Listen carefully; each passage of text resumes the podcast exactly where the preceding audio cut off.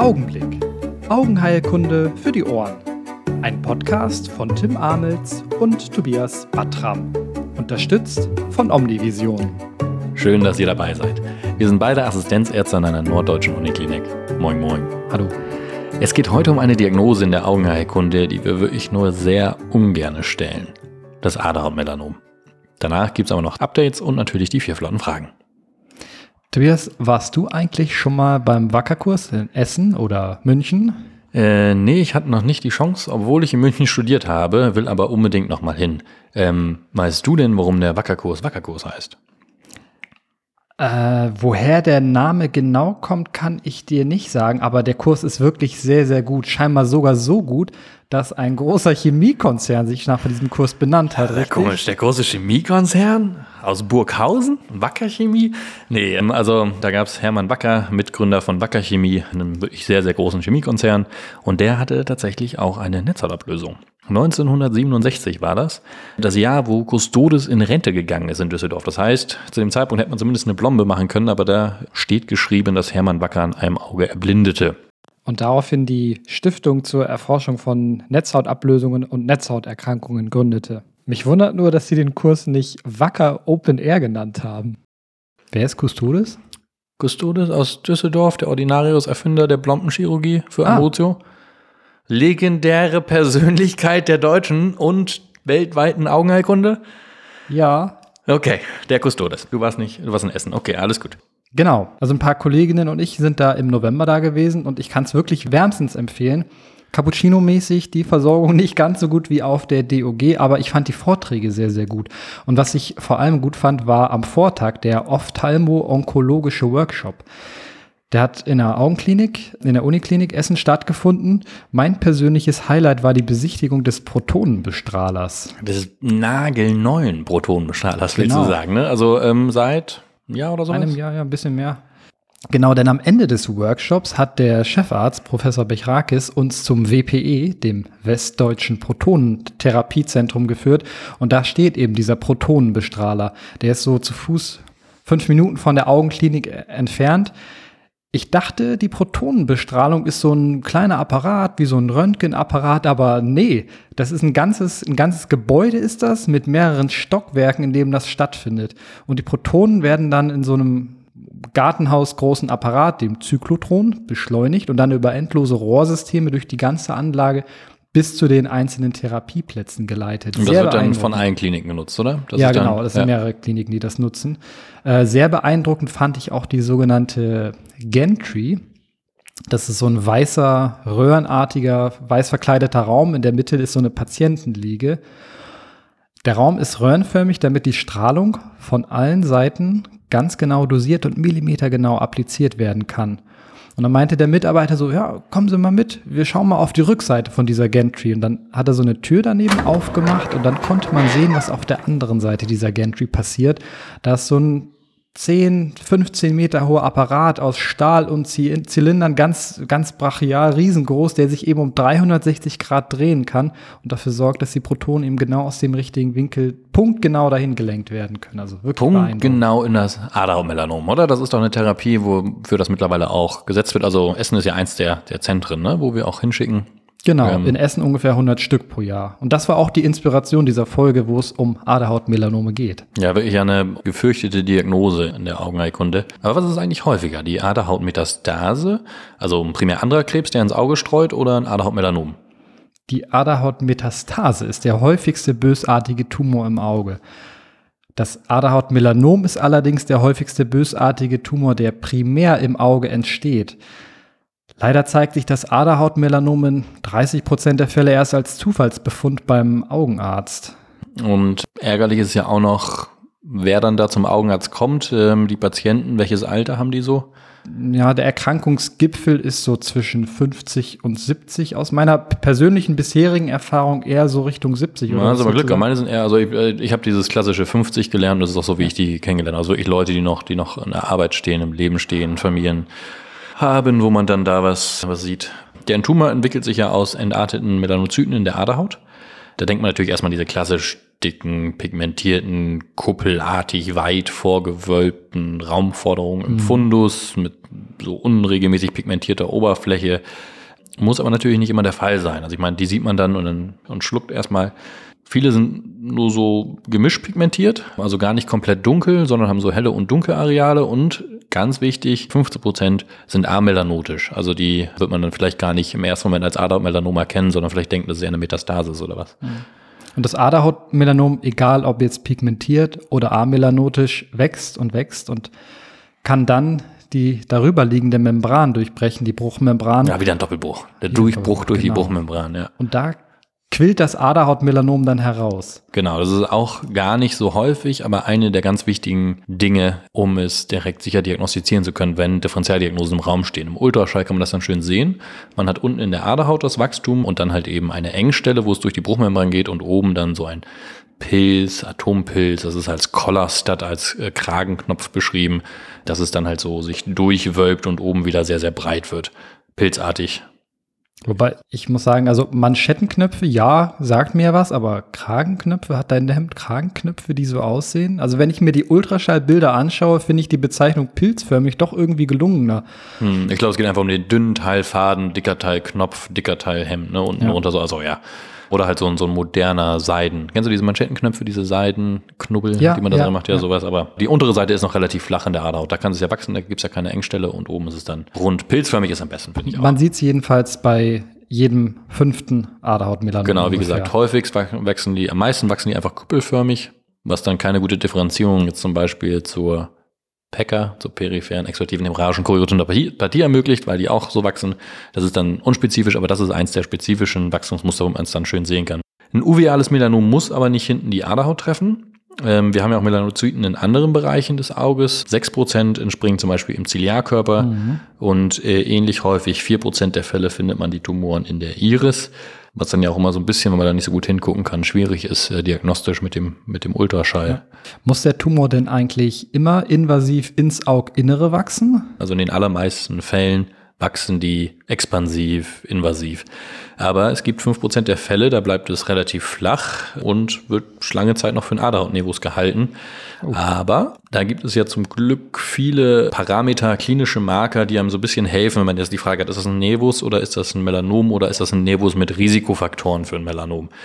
Da gibt es bestimmte Schemata, die kommen alle aus einer Sprechstunde aus Philadelphia von den Shields. Jerry und Carol Shields, die haben so auf der Welt die größte, vielleicht nicht die größte, in Indien gibt es so verrückte Kliniken, aber die haben die proliferativste ähm, onkologische Sprechstunde und haben so verschiedene Paper veröffentlicht, die einem helfen. Ähm, Also Frage Aderhaut nevus oder Melanom. Genau, oder Risikofaktoren für ein Aderhautmelanom. Was spricht denn für ein Aderhautmelanom? Also für ein Aderhautmelanom sprechen vier Sachen. Orangepigment oder Orange Pigment, eine starke Vorwölbung oder Elevation des Tumors, solides Gewebe unter der Vorwölbung im Sono-B-Bild und eine seröse Netzhautablösung inferior. Also Orangepigment, starke Vorwölbung, solides Gewebe unter dieser Vorwölbung im B-Bild und seröse Netzhautablösung. Ähm, oder halt eben neben die, kann einfach neben dem Tumor sein. Ne? Da kommt gleich, glaube ich, Ja. noch so ein, so ein Merkspruch, den man da hat. Wichtig ist auch noch die Lage. Während jetzt zum Beispiel, also eine der Hauptdifferentialdiagnosen, äh, einem Pseudo- Melanom wird es auch genannt, ist ja so eine periphere Blutung. Wir nennen das periphere exudative hämorrhagische Choriotopathie, also einfach eine CNV oder ähnliche Blutungsstörung, die, die einen Blutungstumor in der Peripherie machen kann. Melanome liegen aber meistens mehr hinter dem Äquator, also mehr Richtung hinterem Pol, um äh, genau zu sein, so drei Millimeter von, von Papille oder, oder Fovea in den allermeisten Fällen, also relativ zentral tatsächlich. Ja. Dann hast du noch gesagt Orange Pigment. Wie finden wir raus, was Orange Pigment ist und was ist das eigentlich? Also der Tumor wächst und zerstört dabei RPE-Zellen. Und in denen ist ja Melanin und Lipofuscin drin. Das wird dann von Makrophagen aufgegessen und die akkumulieren sich und formen dieses Orange Pigment. Orange Pigment. Lipofuscin sieht man übrigens sehr, sehr gut in der Autofluoreszenz. Unser Oberarzt sagt immer, die Autofluo ist wie eine Lipofuscin-Karte. Genau, also es hat auch eine, eine Autoflu und deswegen ist das auch so die Idee, wie man das Ganze untersuchen sollte. Orange Pigment kommt natürlich von der phonoskopischen Beschreibung. Das muss nicht immer orange aussehen. Also manchmal kann das auch so gelblich hell sein, das Orange Pigment, dass es gar nicht ganz orange aussieht, aber man sieht es dann deutlich in der Autoflu und sollte dann davon ausgehen, dass es Lipofuscin ist. Genau. Was haben wir noch für Risikofaktoren? Das andere war auch solides Gewebe unter der Vorwölbung im Sono-B-Bild. Also mit dem Ultraschall kann man ja schon mal sehr schön die Dimension des Tumors ausmachen. Aber was kann man da noch sehen? Man schaltet dann da rein und das ist so mittel bis schwach reflektiv. Man spricht da auch so von Melanoma Hollow, also weil innen drin, so habe ich es gelesen, dass innen drin die Zirkulation nicht so ganz gut funktioniert und wenn man dann homogenen Matsch hat, ähm, der ähm, gleichmäßig ist, dann reflektiert das halt eben wenig. Ne? Alles, was homogen ist, reflektiert weniger. Deswegen ist dann diese Struktur ähm, innen drin mit einer niedrigen Binnenreflektivität. Genau, das ist das Stichwort niedrige Binnenreflektivität. Oder halt Melanoma Hollow auf ja. Englisch, das, was man sich merken sollte. Jetzt kommt zu uns ein Patient zur Mitbeurteilung mit der Frage, Melanom oder nicht? Beziehungsweise auf dem Überweisungsschein steht dann natürlich sowas wie äh, V.A.AH-MM MBU erbeten. Ist aber auch eine sehr schwierige Situation, glaube ich, als niedergelassener Augenarzt. Du hast einen Verdacht von einem Aderhautmelanom, willst den Patienten aber auch nicht unnötig verunsichern. Also was sagst du, da schreibst du auf den Überweisungsschein, ne? Also ich würde es nicht draufschreiben, bevor ich mir nicht sicher bin, weil die 10 Jahres Überlebensrate ja durchschnittlich gerade mal bei 50 Prozent liegt. Aber es gibt ja klinische Anhaltspunkte, die die Befürchtung entkräften können. Zum Beispiel, wenn die Läsion flach ist und intensiv pigmentiert ist. Das kann man verwechseln mit einer angeborenen Pigmentepithel-Hyperplasie. Wie nennt man das noch gleich, wenn man ganz viele kleine nebeneinander liegende Pigmentepithel-Hyperplasien im Fundus hat? Das sind die Bear Tracks, diese Bärentanzanier sind, das ist eine Form der angeborenen, also der kongenitalen Hypertrophie des RPE. Genau. Äh, das ist aber nicht die, die wir überwiesen kriegen und verwechselt kriegen mit ähm, mit einem Aderhauptmelanom. Es gibt dann diese flächigen, großen, die haben klassische Lakunen drin, sind aber ganz scharf begrenzt, meistens so ein bisschen wellenaussig. Das sind aber so ganz dunkle, schwarze Flecken, die dann da sind. Diese, diese Chirpy heißt es dann auf Englisch, also CHRPE. Und das Entscheidende hier, und es ist ganz flach, es ist nur das RPE, was hypertrophiert ist darunter. Die Aderhaut ist normal und das lässt sich meistens relativ schnell mit Sonographie, Phonoskopie ausschließen und hat jetzt auch keine große Assoziation zum Aderhautmelanom. Genau, ansonsten gibt es ja noch andere Gründe, die gegen ein Aderhautmelanom sprechen. Ich habe die Drusen erwähnt. Drusen sind ein gutes Zeichen, weil die sich ablagern ähm, im Sinne von einem langsamen, leicht gestörten fokalen Stoffwechsel. Ähm, eine geringe Prominenz, wie wir schon besprochen haben. Also die, die Chirpy ist ja ganz flach, der Nevus sollte auch ganz flach sein. Flach heißt in diesem Fall unter zwei Millimeter. Also zwei kann man sich merken, aber das ist schon, ist schon relativ viel, wenn man das dann so sieht. Ausgedehnte Blutungen sind auch untypisch. Also malende Blutung hatte ich schon gesehen bei einem Aderhautmelanom auch, aber es ist eher die Ausnahme. Beidseitigkeit spricht auch gegen ein Melanom. Es gibt da auch einen bekannten Merkspruch, der viele dieser Sachen übrigens vereint. Kennt ihr bestimmt To find small ocular melanomas doing imaging. To find small ocular melanomas doing imaging. Das ist ein Mnemonic, wie die Amerikaner es gerne so machen. Das heißt, jeder Buchstabe steht für eine bestimmte Sache. To T steht für Thickness. Also die magische Zahl war 2 mm. Wenn es dicker ist als 2 mm im Ultraschall, dann sollte man sich Sorgen machen.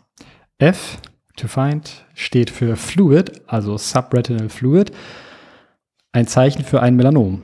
Und das Small, S, steht für Symptoms, also Visusminderung. Genau, liegen öfter zentral und haben öfter mal eine Visusminderung mit dazu. To find small, dann kommt Ocular.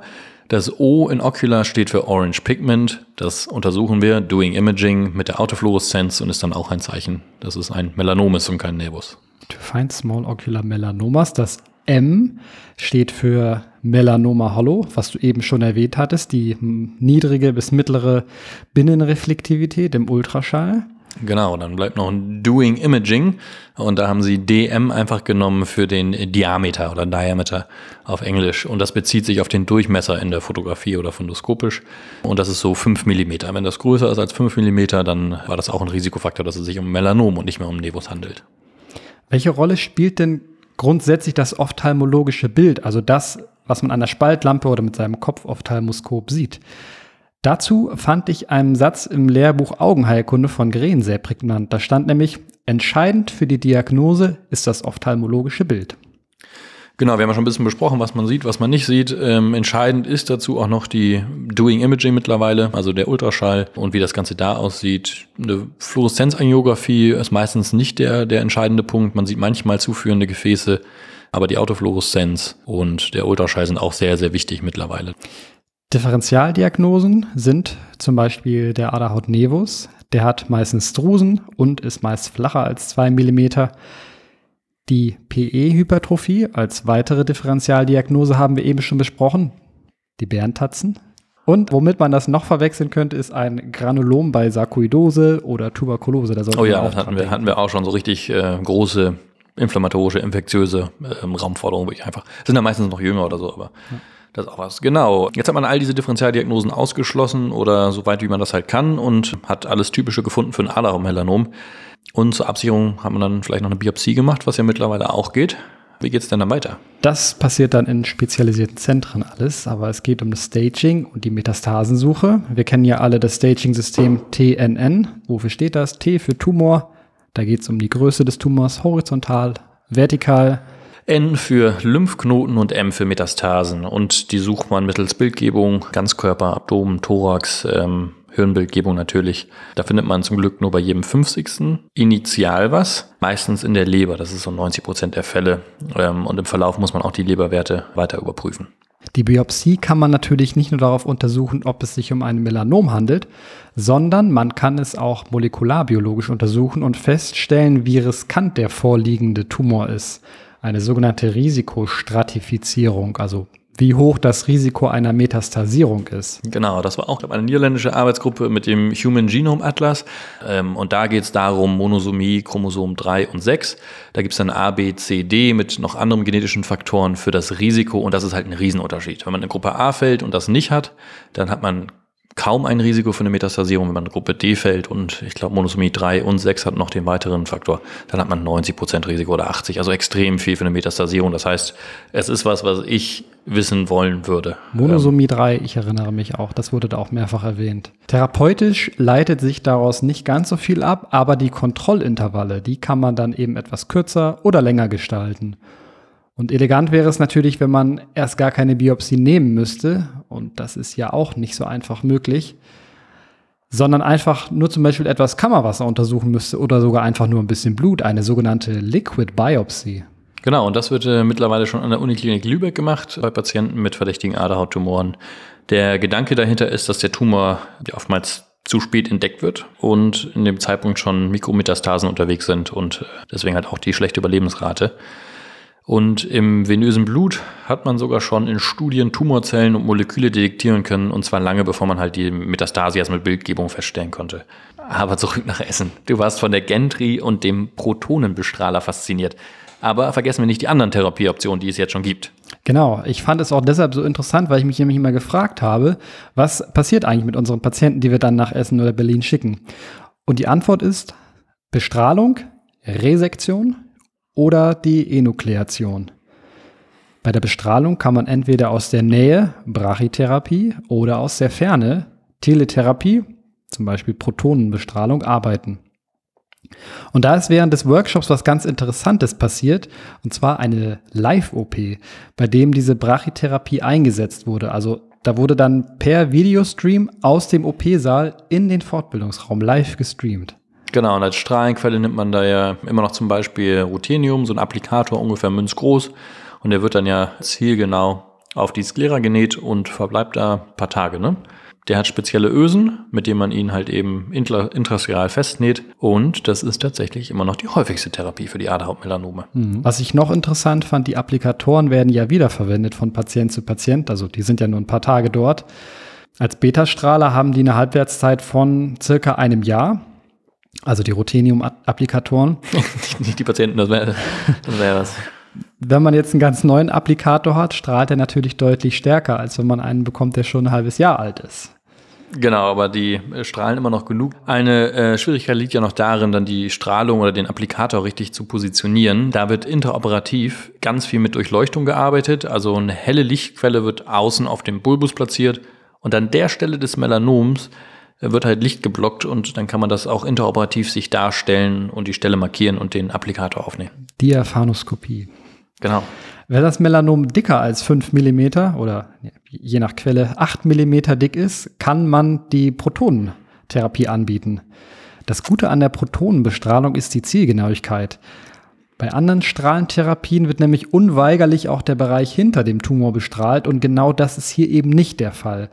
Und das passiert zum Beispiel am WPE, dem Westdeutschen Protoneninstitut, jetzt auch in Essen. Die sind einfach so dick, die bleiben stecken. Ne? Die Protonen, die haben einfach mehr Masse und die bleiben, bleiben stecken, deswegen nicht so tief. Aber sie sind aus, aus dem Studium. Weniger zielgerichtet, aber dafür eine nette Alliteration ist die TTT. Das ist die transpupilläre Thermotherapie. Ähm, da werden die Tumorzellen durch die Pupille mit dem Laser erhitzt und zerstört. Allerdings ist das immer nur eine additive Therapie, nur in Kombination mit Bestrahlung oder anderen Maßnahmen. Nur in Kombination mit Bestrahlung findet auch die chirurgische Resektion statt. Und da wurden bei der Fortbildung auch Bilder gezeigt, einer der komplexesten Operationen, die ich gesehen habe. Da wird die Sklera unter dem Tumor zum größten Teil abgeschält, wie beim Apfel so, bis nur noch so eine ganz dünne Schicht Sklera unter dem Tumor verbleibt. Und dann wird der Tumor von der Netzhaut stumpf abpräpariert und entfernt und die abgeschälte Sklera wird danach wieder aufgenäht.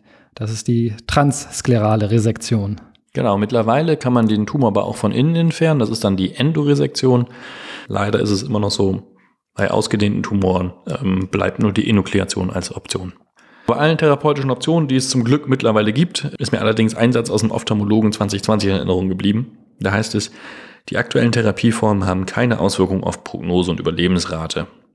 Der Primärtumor lässt sich zwar gut kontrollieren mit den therapeutischen Möglichkeiten, aber die Prognose, also die Metastasierung, wird jetzt nicht unbedingt verbessert, weil wir immer noch ein bisschen spät bei der Diagnose sind. Also da muss man einfach gucken, dass man die frühestmöglich erwischt. Vielleicht gelingt uns das ja in Zukunft durch die neuen Funduskameras, die auch in enger Pupille weit nach peripher fotografieren können. Ich habe noch ein Update mitgebracht. Auch hier geht es um das Aderhautmelanom. Wenn man ein Aderhautmelanom genetisch untersucht, dann gibt es einige Hochrisikomutationen. Das heißt, die haben ein besonders hohes Risiko für eine Metastasierung. Die wird man natürlich gerne klinisch erkennen können, damit man nicht erst eine Biopsie machen muss. Und genau das wurde 2018 von einer Forschungsgruppe in Amerika untersucht. Also welche klinischen Faktoren sind mit Hochrisikomutationen assoziiert? Und die Antwort ist Alter über 60 und Tumordicke über 2,25 Millimeter. Nicht signifikant assoziiert waren subretinale Flüssigkeit und Orange-Pigment. Aderhautmelanomisch geht es jetzt auch weiter in unseren vier flotten Fragen. Bist du bereit? Ich bin bereit für vier Aderhautmelanom-Fragen. Na, los geht's. In der kaukasischen Bevölkerung findet man bei ca. 4 bis 8 Prozent einen Aderhautnebus. Wie hoch ist denn das Risiko einer malignen Transformation in ein Aderhautmelanom? Da gibt es verschiedene Quellen. Ähm, 0,5 bis 1 Prozent ist so, wo sich das immer bewegt. Die Spannweite ist tatsächlich sehr, sehr weit. Von 0 bis 15 Prozent verschiedene, verschiedene Studien findet man. In einer großen Studie von Shields heißt es, circa 5 Prozent nach 5 Jahren und 14 Prozent nach 10 Jahren. In einer anderen Studie heißt es, einer von 8.850. Das entspricht 0,001 Prozent. Also das ist auch von meiner geringen, kurzen bisherigen klinischen Erfahrung bin ich auch eher bei diesen ja, 0,01 Prozent. Zweite Frage. Wenn ich an unsere Klinik denke und mich an die Patienten mit Aderhautmelanom erinnere, dann waren das auch immer Patienten mit heller Hautfarbe. Das kann natürlich Zufall sein. Oder ist das Risiko eines Aderhautmelanoms bei Patienten mit dunkler Hautfarbe tatsächlich geringer als bei Patienten mit heller Hautfarbe? Oh, das weiß ich gar nicht. Ähm, also bei, bei, uns können wir es ja nicht überprüfen. Also unser Patientenkollektiv ist jetzt nicht voll divers. Ja, die Antwort ist, helle Haut ist ein Risikofaktor und zwar um Faktor 50 mal so häufig. Also spielt doch eine Rolle. Dritte Frage. Ich habe mich mal mit der Leitlinie für Zentralarterienverschlüssen auseinandergesetzt, neulich in der Notaufnahme. Wir möchten die Patienten mit frischem Zentralarterienverschluss ja eigentlich gern auf einer Stroke Unit vorstellen und dafür gibt es einen Grund. Wie hoch ist das Risiko eines Ereignisses, also Schlaganfall oder Herzinfarkt, ein bis sieben Tage nach einem Zentralarterienverschluss? Ich, in meinem Kopf schwirrt rum 0,4 bis 2 Prozent. Ich weiß nicht, was in deiner Studie ist, aber das ist äh, signifikant erhöht, das Risiko für einen Schlaganfall danach. Äh, ja, jetzt hier, hier wird eine fache Erhöhung beschrieben. Und zwar heißt es, in der ersten Woche ist das Risiko bis zu 44-fach erhöht. Ja, das relative Risiko ist ja insgesamt Ja. sehr gering, ne? Ähm, Genau. ja, nee, das fand ich immer schwieriger. Also es ist äh, auch in diesen, in diesen Plots, wo die das dann aufgemacht haben, ist das nicht riesig viel, aber halt genug, als dass man die Leute zur Überwachung ähm, aufnehmen sollte. Und Tag 1 44-fach, Bis, 44-fach, das ist schon viel. Und Tag 1 bis 30 ist das Risiko, hieß es hier, 14-fach erhöht. Das war eine Registerstudie aus Japan 2015. Vierte Frage. Differentialdiagnostisch kann man beim Aderhautmelanom ja auch an Bärentatzen denken. Die gibt es aber natürlich auch in amelanotischer Form. Ah, Wie so heißen auf die- wie heißen ja, die die denn dann? Eisbärentatzen. Aber ich will nochmal betonen, also es gibt ähm, von der kongenitalen Hypertrophie des RPE gibt es verschiedene Formen. Es gibt die singulären oder die, was mit Uni heißt das sonst, also die einzelnen. Das sind die großen mit den Lakunen innen drin, die dunkel pigmentiert sind und ganz flach sind. Dann gibt es diese verteilten, ganz feinen, kleinen, wo ich jetzt nicht drauf kommen würde, dass es eine Raumforderung ist oder irgendwas, das sind die Bärentatzen. Die gibt's auch noch in armmelanotisch. Die hat dann jemand Eisbärentatzen genannt. Die sind aber super selten. Und dann als letztes Entscheidendes gibt es die atypischen. Die atypischen sind längs oval der mittleren Peripherie und die können mit einer familiären adenomatösen Polypose assoziiert sein. Das sind die drei Formen der kongenitalen Hypertrophie des RPE, die es gibt. Aufmerksame Zuhörer haben bestimmt bemerkt, dass wir auf unserer Website unten eine kleine Bildergalerie haben. Müsste ich auch mal wieder updaten. Und auf einem dieser Bilder sieht man die Polar Bear Tracks, die Eisbärentatzen. Uh, hast du die extra drauf? Das ist, ja, ein kleiner Atlas. So, das äh, waren dann die vier flotten Fragen, oder? Ähm, Genau. Und das war's dann für heute? Nee, warte, lass uns uns nochmal die Merkhilfe wiederholen. To find small ocular melanomas doing imaging. T ist die Thickness über 2 mm. F ist Fluid, subretinale Flüssigkeit. To find small. S ist für Symptome, Visusminderung. Äh, Ocular ist Orange Pigment. Melanoma. M für Melanoma Hollow, niedriges bis mittleres Binnenecho. Und Doing Imaging ist der Diameter im Bildgebung über 5 mm. Fundusfoto, genau. Und damit verabschieden wir uns. Bleibt wacker und seid mutig, denn wer immer nur in den Bärentatzen anderer läuft, hinterlässt nie eigene Fußspuren. Das war Augenblick. Vielen Dank fürs Zuhören und vielen Dank an Omnivision für die Unterstützung.